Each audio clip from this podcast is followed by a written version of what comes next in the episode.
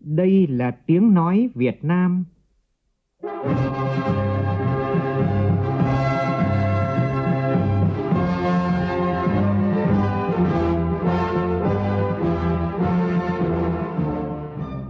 là tiếng nói Việt Nam, phát thanh từ Hà Nội, thủ đô nước Cộng hòa xã hội chủ nghĩa Việt Nam.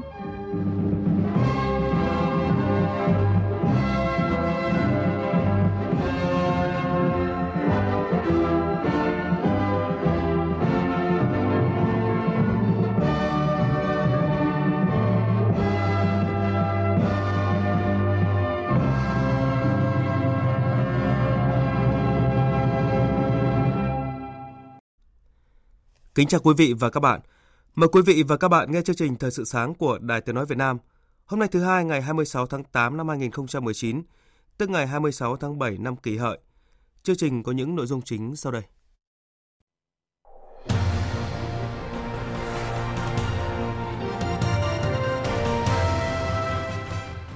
Thủ tướng Nguyễn Xuân Phúc tham dự chương trình nghệ thuật đặc biệt với chủ đề Lời bác dặn trước lúc đi xa, nhân kỷ niệm 50 năm thực hiện di trúc của người – Chủ tịch Quốc hội Nguyễn Thị Kim Ngân được bầu làm Phó Chủ tịch Ban chấp hành Đại hội đồng lần thứ 40 Hội đồng Liên nghị viện các quốc gia Đông Nam Á IPA trong phiên họp đầu tiên diễn ra tối qua tại Thái Lan.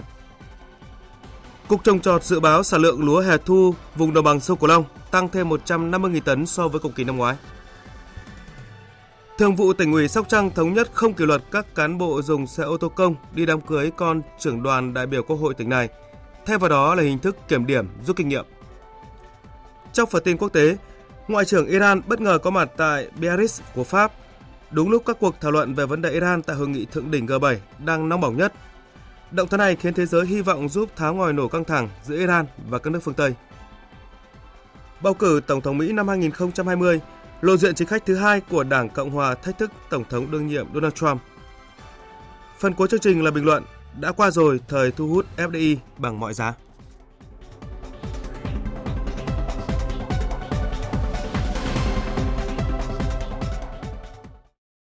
Bây giờ là tin chi tiết.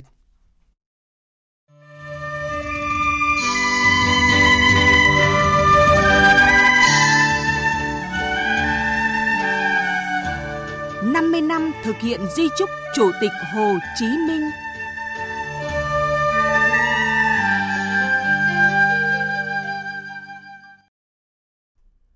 Tối qua tại Nhà hát lớn Hà Nội diễn ra chương trình nghệ thuật đặc biệt với chủ đề Lời bác dặn trước lúc đi xa – Chương trình do Bộ Văn hóa, Thể thao và Du lịch tổ chức nhân 50 năm thực hiện di trúc Chủ tịch Hồ Chí Minh. Thủ tướng Nguyễn Xuân Phúc, Ủy viên Bộ Chính trị, Thường trực Ban Bí thư Trần Quốc Vượng cùng nhiều vị lãnh đạo Đảng, Nhà nước, các ban bộ ngành trung ương và thành phố Hà Nội tham dự. Tin của phóng viên Vũ Dũng. Chủ tịch Hồ Chí Minh đã đi xa 50 năm, di trúc của người được công bố chính thức đến nay cũng tròn nửa thế kỷ. Bản di trúc thiêng liêng đã soi dọi vào hành trình dựng nước, giữ nước của dân tộc những lời nhắn gửi trước lúc đi xa của người đến nay vẫn còn nguyên giá trị. Chương trình gồm 3 phần. Phần đầu mang tên Người đi tìm hình của nước gồm rất nhiều hoạt cảnh, thể hiện giai đoạn đầu tiên trong cuộc đời hoạt động cách mạng của Chủ tịch Hồ Chí Minh, bắt đầu với hành trình bôn ba khắp các châu lục tìm con đường cứu nước.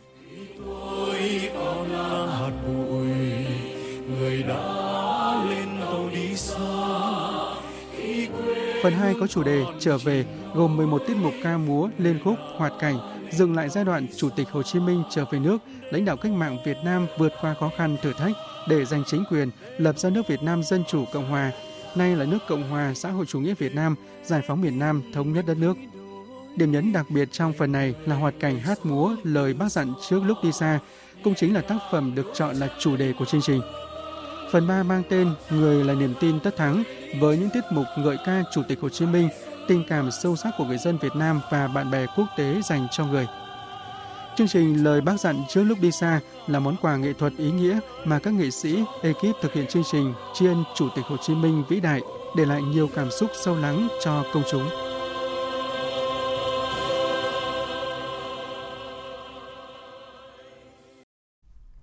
Tối qua tại thủ đô Bangkok của Thái Lan, trong khuôn khổ các hoạt động tham dự Đại hội đồng lần thứ 40 Hội đồng Liên nghị viện các quốc gia Đông Nam Á IPA 40, Chủ tịch Quốc hội Nguyễn Thị Kim Ngân đã dự phiên họp đầu tiên, phiên họp Ban chấp hành IPA. Phóng viên Lê Tuyết đưa tin từ Bangkok. Tại cuộc họp, Ban chấp hành IPA đã thông qua đề cử Chủ tịch Quốc hội Việt Nam Nguyễn Thị Kim Ngân làm Phó Chủ tịch Ban chấp hành IPA. Theo thông lệ, Chủ tịch IPA năm sau được bầu làm Phó Chủ tịch Ban chấp hành IPA. Ban chấp hành IPA đã thông qua báo cáo của các hội nghị các nhà tư vấn IPA cao cút lần thứ 10, báo cáo cuộc gặp lãnh đạo ASEAN IPA tại hội nghị cấp cao ASEAN 30, báo cáo cuộc gặp lãnh đạo ASEAN IPA tại hội nghị cấp cao ASEAN 34, báo cáo kết quả hội nghị Ủy ban IPA Coach lần thứ 2 về phòng chống tệ nạn ma túy, thông qua chương trình hoạt động của Đại hội đồng IPA 40, thông qua các chủ đề nghị sự của Ủy ban Kinh tế, Ủy ban Xã hội, Ủy ban Tổ chức và đối thoại với quan sát viên, khách mời của nước chủ nhà Thái Lan gồm Ban thư ký ASEAN, Nghị viện Maroc, Nghị viện Na Uy, một số tổ chức nghiên cứu trong khu vực. Tại phiên họp Ban chấp hành, Chủ tịch Quốc hội Nguyễn Thị Kim Ngân đã thông báo về việc Đại hội đồng IPA 41 sẽ diễn ra tại thành phố Hạ Long, tỉnh Quảng Ninh. Chủ tịch Quốc hội trân trọng mời nghị viện các nước thành viên IPA tham dự Đại hội đồng IPA 41 do Việt Nam đảm nhận chức Chủ tịch IPA. Cục trồng trọt dự báo sản lượng lúa hè thu vùng đồng bằng sông Cửu Long tăng thêm 150.000 tấn so với cùng kỳ năm ngoái, góp phần rất lớn cho việc bù đắp sản lượng bị sụt giảm trong vụ đông xuân vừa qua. Tin cho biết. Đến nay, nông dân khu vực đồng bằng sông Cửu Long đã thu hoạch được một trên 1 triệu hecta lúa hè thu, chiếm khoảng 65% diện tích. Năng suất bình quân đạt 5,7 tấn hecta, tăng 1 tạ 1 hecta so với cùng kỳ. Dự kiến toàn bộ diện tích lúa hè thu này sẽ được thu hoạch dứt điểm vào đầu tháng 9 tới. Hiện tại không có bất cứ địa phương nào trong khu vực sản xuất lúa hè thu phải chịu ảnh hưởng do khô hạn hay xâm nhập mặn. Để đảm bảo sản lượng lúa cả năm nay tương đương hoặc tăng hơn so với năm ngoái, Bộ Nông nghiệp Phát triển Nông thôn khuyến cáo các địa phương vùng đồng bằng sông Cửu Long cần tiếp tục giữ diện tích sản xuất lúa vụ ba, vụ thu đông tương đương hoặc cao hơn một ít so với năm ngoái, tức khoảng 750.000 ha, tăng khoảng 4.000 ha so với năm ngoái. Việc duy trì diện tích lúa vụ ba ở đồng bằng sông Cửu Long vừa tạo sinh kế và lợi nhuận cho nông dân trong mùa lũ, vừa bù đắp cho sản lượng lúa để phục vụ xuất khẩu và tiêu dùng cho cả nước. Trong những ngày gần đây tại tỉnh Con Tum xuất hiện việc thương lái thu mua bọ canh cứng hay còn gọi là sâu đậu với giá cao. Nắm được thông tin này, ngành chức năng địa phương khuyến cáo người dân cần hết sức thận trọng. Tin của phóng viên Khoa Điểm thường trú tại khu vực Tây Nguyên. Tại ba huyện Đắc Lây, Ngọc Hồi và Đắc Hà, tỉnh Con Tum, thương lái đang thu mua loại bọ cánh cứng này với giá từ 1 đến 2 triệu đồng một kg. Trước việc bán sâu được tiền, không ít người bỏ công săn lùng, trong đó có cả trẻ em. Theo người dân địa phương, loại sâu này thường phá hoại đậu, bí lúa nhưng số lượng không nhiều. Nắm được thông tin có tình trạng thương lái thu mua bọ cánh cứng với giá cao trên địa bàn, ngành chức năng địa phương cũng đã tìm hiểu thực tế và khuyến cáo người dân thận trọng. Ông Chu Văn Hiền, trưởng ban tuyên giáo huyện ủy Đắc Hà cho biết con bọ này thì nó cũng phá hoại hoa màu. Chỉ sợ là bà con mình bỏ công bỏ việc rồi hơn nữa là cái chất của nó nếu mà không khéo bắt mà nó chịt lên da là gây rộp da gây bỏng da ngay. Sợ là bà con mình là mua lại hoặc tàng trữ mà nó tăng giá xù một cái là ảnh hưởng đến kinh tế của bà con. Mình tuyên truyền người dân cảnh giác có bắt được cũng không nên tàng trữ hay là mua lại rồi bỏ nhiều quá nhiều công sức bởi vì con này nó không hiếm nhưng không phải là nó không dễ đâu. Tìm hiểu được biết, loại bọ cánh cứng mà thương lái thu mua ở tỉnh Con Tum còn có tên gọi là sâu đậu, sâu ban miêu và có công dụng làm thuốc rộp da để gây mụn dẫn độc hoặc làm thuốc tụ bệnh. Tuy nhiên, trong con sâu này có độc tố nên quá trình sử dụng làm thuốc, thậm chí là bắt sâu, cần hết sức thận trọng. Nếu không may bị ngộ độc sâu ban miêu thường rất đau đớn và dễ dẫn đến tử vong. Tổng cục Thuế vừa đình chỉ công tác đối với bà Trương Thị Thu Thủy, công chức Chi cục Thuế quận 12, Cục Thuế thành phố Hồ Chí Minh về hành vi tiếp tay trốn thuế hơn 6 tỷ đồng. Trước đó, Công an quận 12 phối hợp với các đơn vị liên quan thực hiện lệnh bắt tạm giam bà Thủy với tội danh thiếu trách nhiệm gây hậu quả nghiêm trọng. Qua điều tra, Công an quận 12 đã trưng cầu phòng kỹ thuật hình sự Công an thành phố Hồ Chí Minh phát hiện hồ sơ chuyển mục đích sử dụng đất lưu tại chi cục thuế quận 12 bị làm giả, dẫn đến chi cục thuế quận 12 xác định số thuế thấp hơn số thuế thực tế phải nộp hơn 6 tỷ đồng. Thường vụ tỉnh ủy Sóc Trăng thống nhất không đưa ra hình thức kỷ luật đối với các cán bộ dùng ô tô công đi đám cưới con trai bà Hồ Thị Cẩm Đào, trưởng ban dân vận, trưởng đoàn đại biểu Quốc hội tỉnh Sóc Trăng. Ông Nguyễn Văn Thống, chủ nhiệm Ủy ban kiểm tra tỉnh ủy Sóc Trăng xác nhận thông tin này và cho biết, Thường vụ tỉnh ủy thống nhất yêu cầu các cán bộ này chung một hình thức kiểm điểm là rút kinh nghiệm. Ngoài ra, Ủy ban nhân dân tỉnh Sóc Trăng cũng ban hành chỉ thị chấn chỉnh việc quản lý xe công. Đầu tháng 8, tại buổi họp báo thường kỳ chính phủ, báo chí đặt câu hỏi liên quan đến đám cưới được tổ chức rầm rộ trong nhiều ngày với nhiều bữa tiệc của con trai bà Hồ Thị Cẩm Đào, trưởng ban dân vận tỉnh ủy, trưởng đoàn đại biểu Quốc hội tỉnh Sóc Trăng. Trả lời câu hỏi này, Thứ trưởng Bộ Nội vụ Nguyễn Trọng Thừa cho rằng phải xem xét tổng thể vi phạm quy định văn hóa tổ chức hiếu hỉ tại địa phương, vi phạm đến đâu xử lý đó. Ông Thừa cũng khẳng định hiện nay việc thực hiện các quy định về hiếu hỉ đối với cán bộ ở nhiều địa phương chưa tốt. Bộ Nội vụ sẽ làm việc với tỉnh Sóc Trăng và xem xét cụ thể về trường hợp của bà Hồ Thị Cẩm Đào. Thưa quý vị và các bạn, sau hơn 13 năm đưa vào khai thác hầm đường bộ Hải Vân nối tỉnh Thừa Thiên Huế và thành phố Đà Nẵng, hiện lưu lượng phương tiện qua đây tăng mạnh và trung bình có khoảng 12.000 xe lưu thông qua hầm một ngày đêm. Lưu lượng phương tiện tăng dẫn đến tai nạn cũng tăng cao.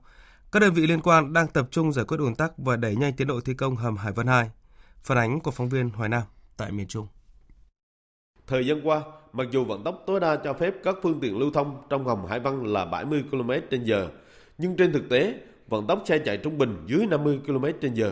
Vận tốc này có xu hướng giảm dần do việc lưu thông trong hầm rất phức tạp, không gian hẹp, tầm nhìn bị hạn chế, lưu lượng xe nhiều. Theo nhận định của các cơ quan chức năng, khi có sự cố xảy ra thì việc giải quyết ùn tắc rất phức tạp, đặc biệt là khi xảy ra sự cố cháy nổ hay tai nạn giao thông nghiêm trọng. Ông Phạm Thanh Hà, Giám đốc Ban Quản lý Dự án Hầm Đường Bộ Hải Vân 2 cho biết, đơn vị đôn đốc các nhà thầu thi công đã nhanh tiến độ thi công nước rút, sớm đưa vào khai thác hầm Hải Vân 2 vào đầu năm sau. Việc đưa vào khai thác hầm Hải Vân 2 quy mô 4 lần xe sẽ góp phần giảm tải lưu lượng phương tiện qua hầm Hải Vân 1. Là hầm Hải Vân mà hoàn thành sớm ngày nào thì sẽ tăng cái năng lực thông hành của cái tuyến quốc lộ 1 qua cái hầm Hải Vân này đi lên rất nhiều. Hiện nay hầm Hải Vân đây là do là lưu thông một chiều khi mà lưu thông trong hầm cũng như lưu thông ở trên đường dẫn, tốc độ lưu thông nó không được tốt, xe tải hoặc xe chở nặng đi trong hầm với tốc độ rất là chậm dễ gây cái hiện tượng là ùn tắc kéo dài trong hầm. Khi mà hai hầm vào hoạt động thì ngay lập tức là mỗi hầm là lưu thông một chiều, cái việc thông hành của nó sẽ tăng lên rất là lớn. Cùng với việc đẩy nhanh tiến độ thi công, sớm đưa vào khai thác hầm Hải Vân 2 các nhà thầu, đơn vị thi công cũng đang hoàn thiện các công đoạn cuối cùng để đưa vào khai thác tuyến La Sơn Tí Loan. Các công trình này sau khi đưa vào vận hành sẽ phân lưu cho hầm Hải Vân 1 xóa điểm nghẽn lưu thông trên tuyến huyết mạch quốc gia. Tiếp theo là phần tin thời tiết với phần cập nhật của biên tập viên Nguyễn Kiên. Theo Trung tâm Dự báo Khí tượng Thủy văn Quốc gia, thời tiết ngày đầu tuần ở hầu hết các khu vực trên cả nước đều khá thuận lợi.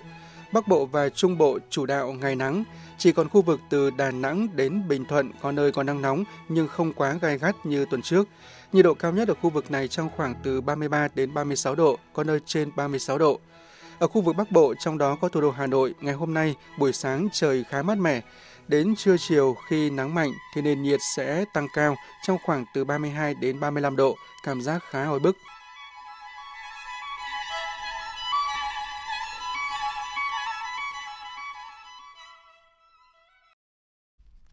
Chuyển sang phần tin thế giới.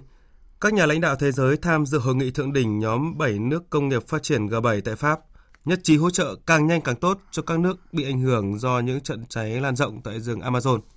Theo Viện Nghiên cứu Không gian Quốc gia Brazil, hơn 1.600 vụ cháy mới đã xảy ra chỉ trong hai ngày qua tại khu rừng này. Giáo hoàng Francis cũng đã bày tỏ lo ngại về tình trạng cháy rừng tại đây, lá phổi quan trọng của trái đất, đồng thời kêu gọi các nước trên thế giới đưa ra một cam kết mạnh mẽ để ngăn chặn các vụ cháy rừng tương tự tái diễn trong tương lai. Bên lề hội nghị thượng đỉnh G7, Tổng thống Mỹ Donald Trump có cuộc hội đàm với Thủ tướng Anh Boris Johnson. Ông Donald Trump bày tỏ lạc quan về việc Mỹ sẽ sớm đạt được thỏa thuận thương mại lớn với Anh ngay khi vương quốc này rời khỏi Liên minh châu Âu vào cuối tháng 10 tới. Chúng tôi đang có những cuộc họp rất tốt. Ông ấy sẽ không cần bất kỳ lời khuyên nào về Brexit. Ông ấy phù hợp với công việc này. Ngoài ra, chúng tôi đang có những cuộc đàm phán thương mại rất tốt. Sẽ có một thỏa thuận thương mại rất lớn, lớn hơn bất kỳ thỏa thuận nào chúng tôi từng có với Vương quốc Anh.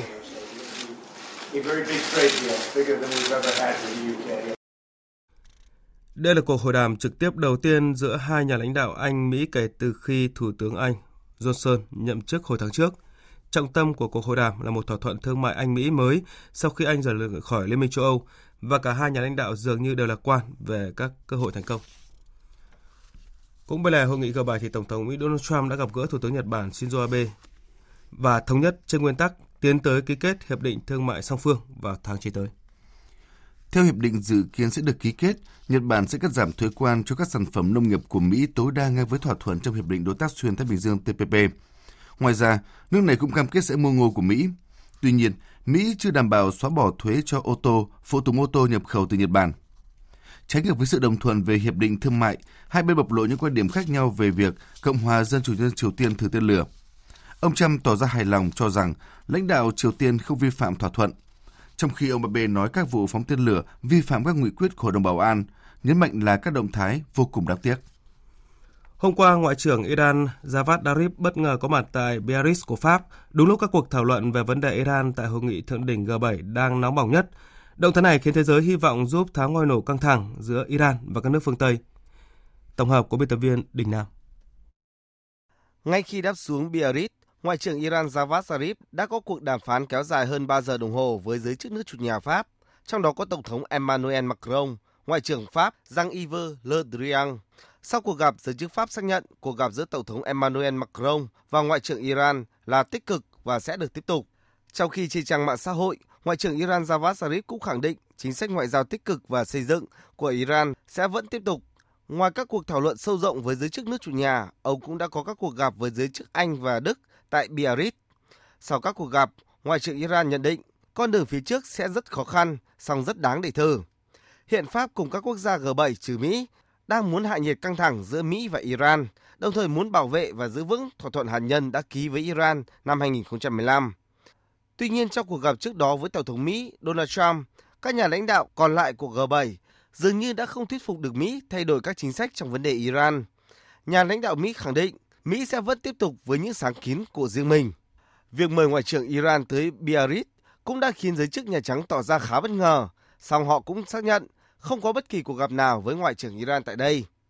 Cũng liên quan đến vấn đề Iran, hãng tin Reuters của Anh hôm qua dẫn lời hai quan chức cấp cao Iran đưa tin, nếu các nước phương Tây muốn đàm phán với Iran trong việc bảo vệ thỏa thuận hạt nhân năm 2015, họ phải đảm bảo được việc Iran có thể xuất khẩu được tối thiểu 700.000 thùng dầu mỗi ngày và mức lý tưởng là 1,5 triệu thùng dầu mỗi ngày. Thêm vào đó, chương trình tên lửa đạn đạo của nước này không phải là một vấn đề có thể đem ra đàm phán.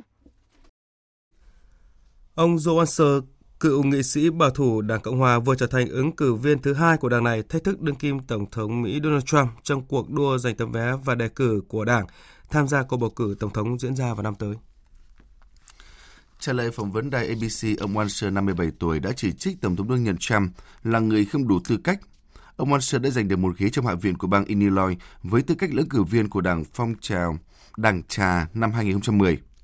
Tuy nhiên, hai năm sau đó ông đã bị nghị sĩ của Đảng Dân Chủ hạ đo ván trong cuộc bầu cử giữa nhiệm kỳ. Sau khi rời khỏi cơ quan lập pháp, ông trở thành người dẫn chương trình phát thanh ở Chicago. Trước đó, cựu thống đốc bang Nam Carolina Mark Sanford cũng đã tuyên bố tham gia cuộc đua trong nội bộ Đảng Cộng Hòa. Hội đồng chủ quyền Sudan vừa ban bố tình trạng khẩn cấp tại thành phố Port Sudan thuộc bang Biển Đỏ sau khi xảy ra các vụ đụng độ giữa hai bộ lạc tại đây khiến 17 người thiệt mạng và nhiều người khác bị thương. Quyền thống đốc bang Biển Đỏ và người đứng đầu dịch vụ an ninh quốc gia tại bang này cũng đã bị cách chức ngay lập tức. Tạp chí Time vừa bình chọn con đường mòn chân núi ở vùng Biển Đỏ của Ai Cập là một trong những địa điểm cuốn hút nhất thế giới đối với khách du lịch trong năm nay. Phóng viên Thế Nguyễn thường trú tại Ai Cập đưa tin. Phóng viên của tạp chí Time tại Trung Đông, Joseph Hing đã viết, hẻm núi dựng đứng và sườn núi hiểm trở không phải là tất cả những gì chia cắt con đường mòn dài tuyệt đẹp của Ai Cập với các khu nghỉ mát dọc bãi biển. Ở thị trấn du lịch Hurghada gần đó, con đường mòn vừa được tạp chí Time bình chọn dài hơn 150 km và mất khoảng 10 ngày để đi bộ. Việc khai thác các đường mòn là sáng kiến của bộ lạc Maza về du lịch cộng đồng địa phương. Con đường mòn đầu tiên của Ai Cập là đường mòn Sinai dài 220 km, được khánh thành vào năm 2015. Du lịch là một trụ cột quan trọng của nền kinh tế Ai Cập. Chính phủ Ai Cập đặt mục tiêu tăng số đêm du lịch ở nước này từ 113 triệu đêm trong năm 2018 lên 127 triệu đêm trong năm nay. Theo số liệu của Bộ Du lịch, doanh thu du lịch của Ai Cập đạt 11,4 tỷ đô la trong năm 2018, tăng khoảng 50% so với năm 2017. Tiếp theo là tin thể thao.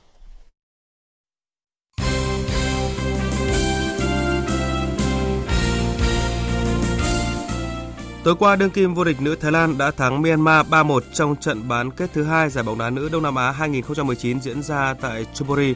Qua đó sẽ gặp đội tuyển nữ Việt Nam trong trận chung kết vào ngày 27 tháng 8 tới. Trước trận bán kết với Myanmar, Thái Lan chưa thua một trận nào. Đội bóng đương kim vô địch toàn thắng cả 4 trận vòng bảng, ghi đến 28 bàn và chỉ để thủng lưới 2 bàn. Với lợi thế sân nhà và phong độ đang rất cao của mình, Thái Lan sẽ là đối thủ khó chịu của thầy trò huấn luyện viên Mai Đức Chung. Bởi trong khi Thái Lan dễ dàng hạ Philippines 4-2, Ở vòng bảng thì đội tuyển nữ Việt Nam phải rất vất vả mới vượt qua Philippines 2-1 ở trận bán kết đầu tiên. Đêm qua diễn ra những cặp đấu còn lại của vòng 3 giải bóng đá Ngoại hạng Anh và Manchester City vừa lên ngôi nhì bảng sau chiến thắng dễ dàng với tỷ số 3-1 trên sân AFC Bournemouth. Ở trận đấu đáng chú ý diễn ra sau đó, Tottenham Hotspur bất ngờ nhận thất bại 0-1 khi tiếp Newcastle United tại sân nhà.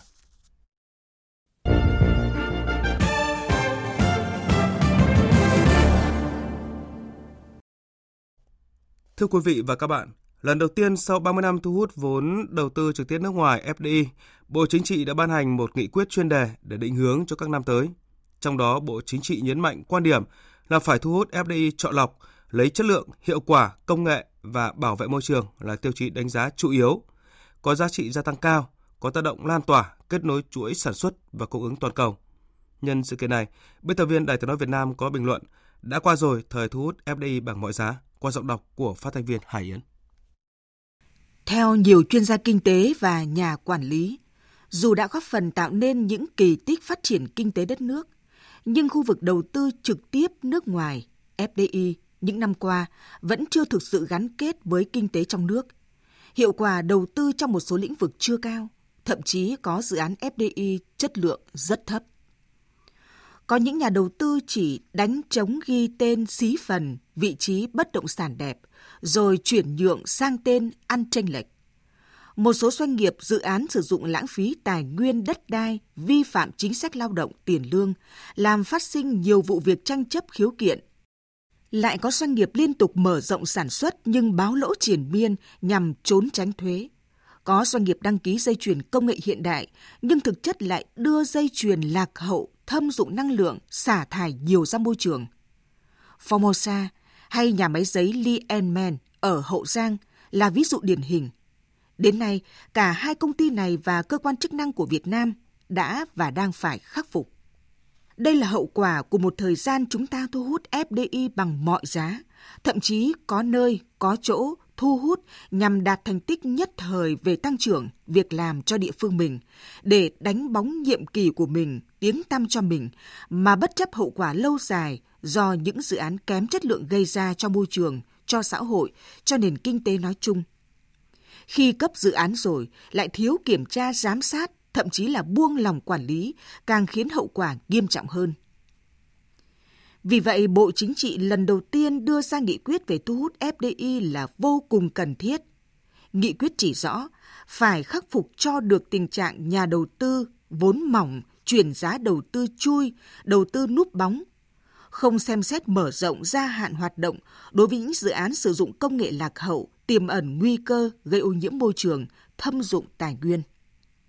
Muốn vậy, việc trước tiên và cấp bách là phải cập nhật sửa đổi các luật liên quan tới đầu tư doanh nghiệp, luật về môi trường để ngăn ngừa những dạng những nhà đầu tư vừa nêu. Thu hẹp lĩnh vực được ưu đãi, nhưng cũng phải tạo ra được môi trường đầu tư thực sự hấp dẫn với các tập đoàn đa quốc gia, tập đoàn mạnh.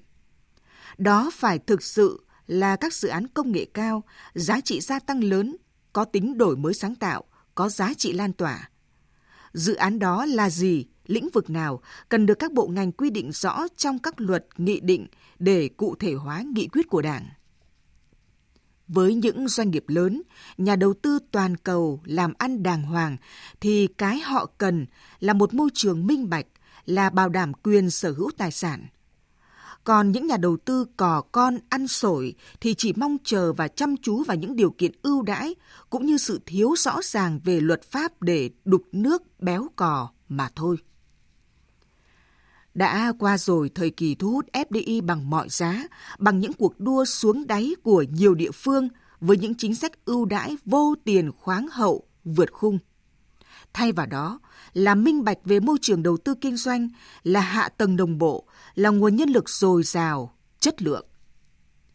Đó còn là sự tăng cường giám sát hậu kiểm các dự án, nhất là những dự án nhạy cảm về môi trường, thâm dụng tài nguyên, đất đai, năng lượng để ngăn ngừa việc nhà đầu tư đăng ký đầu tư một đằng nhưng lại thực hiện dự án một nẻo.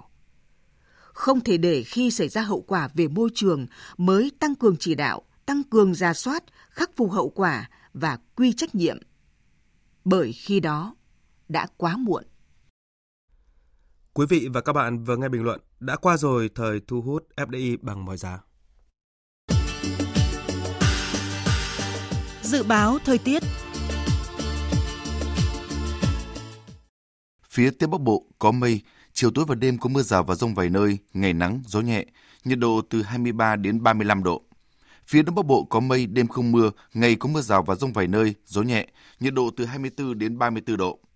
Các tỉnh từ Thanh Hóa đến Thừa Thiên Huế có mây, chiều tối và đêm có mưa rào và rông vài nơi, ngày nắng, gió Tây Nam cấp 2, cấp 3, nhiệt độ từ 24 đến 34 độ.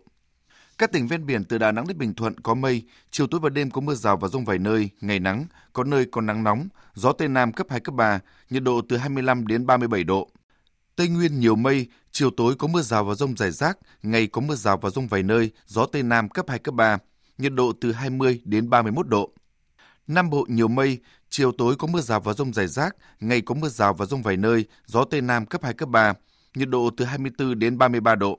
Khu vực Hà Nội có mây, ngày có mưa rào và rông vài nơi, gió nhẹ, nhiệt độ từ 24 đến 34 độ.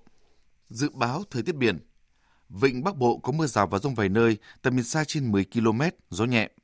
Vùng biển từ Quảng Trị Quảng Ngãi, khu vực Bắc Biển Đông, vùng biển từ Cà Mau đến Kiên Giang bao gồm cả Phú Quốc và Vịnh Thái Lan có mưa rào và rông rải rác. Tầm nhìn xa trên 10 km, giảm xuống từ 4 đến 10 km trong mưa, gió Tây đến Tây Nam cấp 3, cấp 4. Trong cơn rông có khả năng xảy ra lốc xoáy và gió giật mạnh.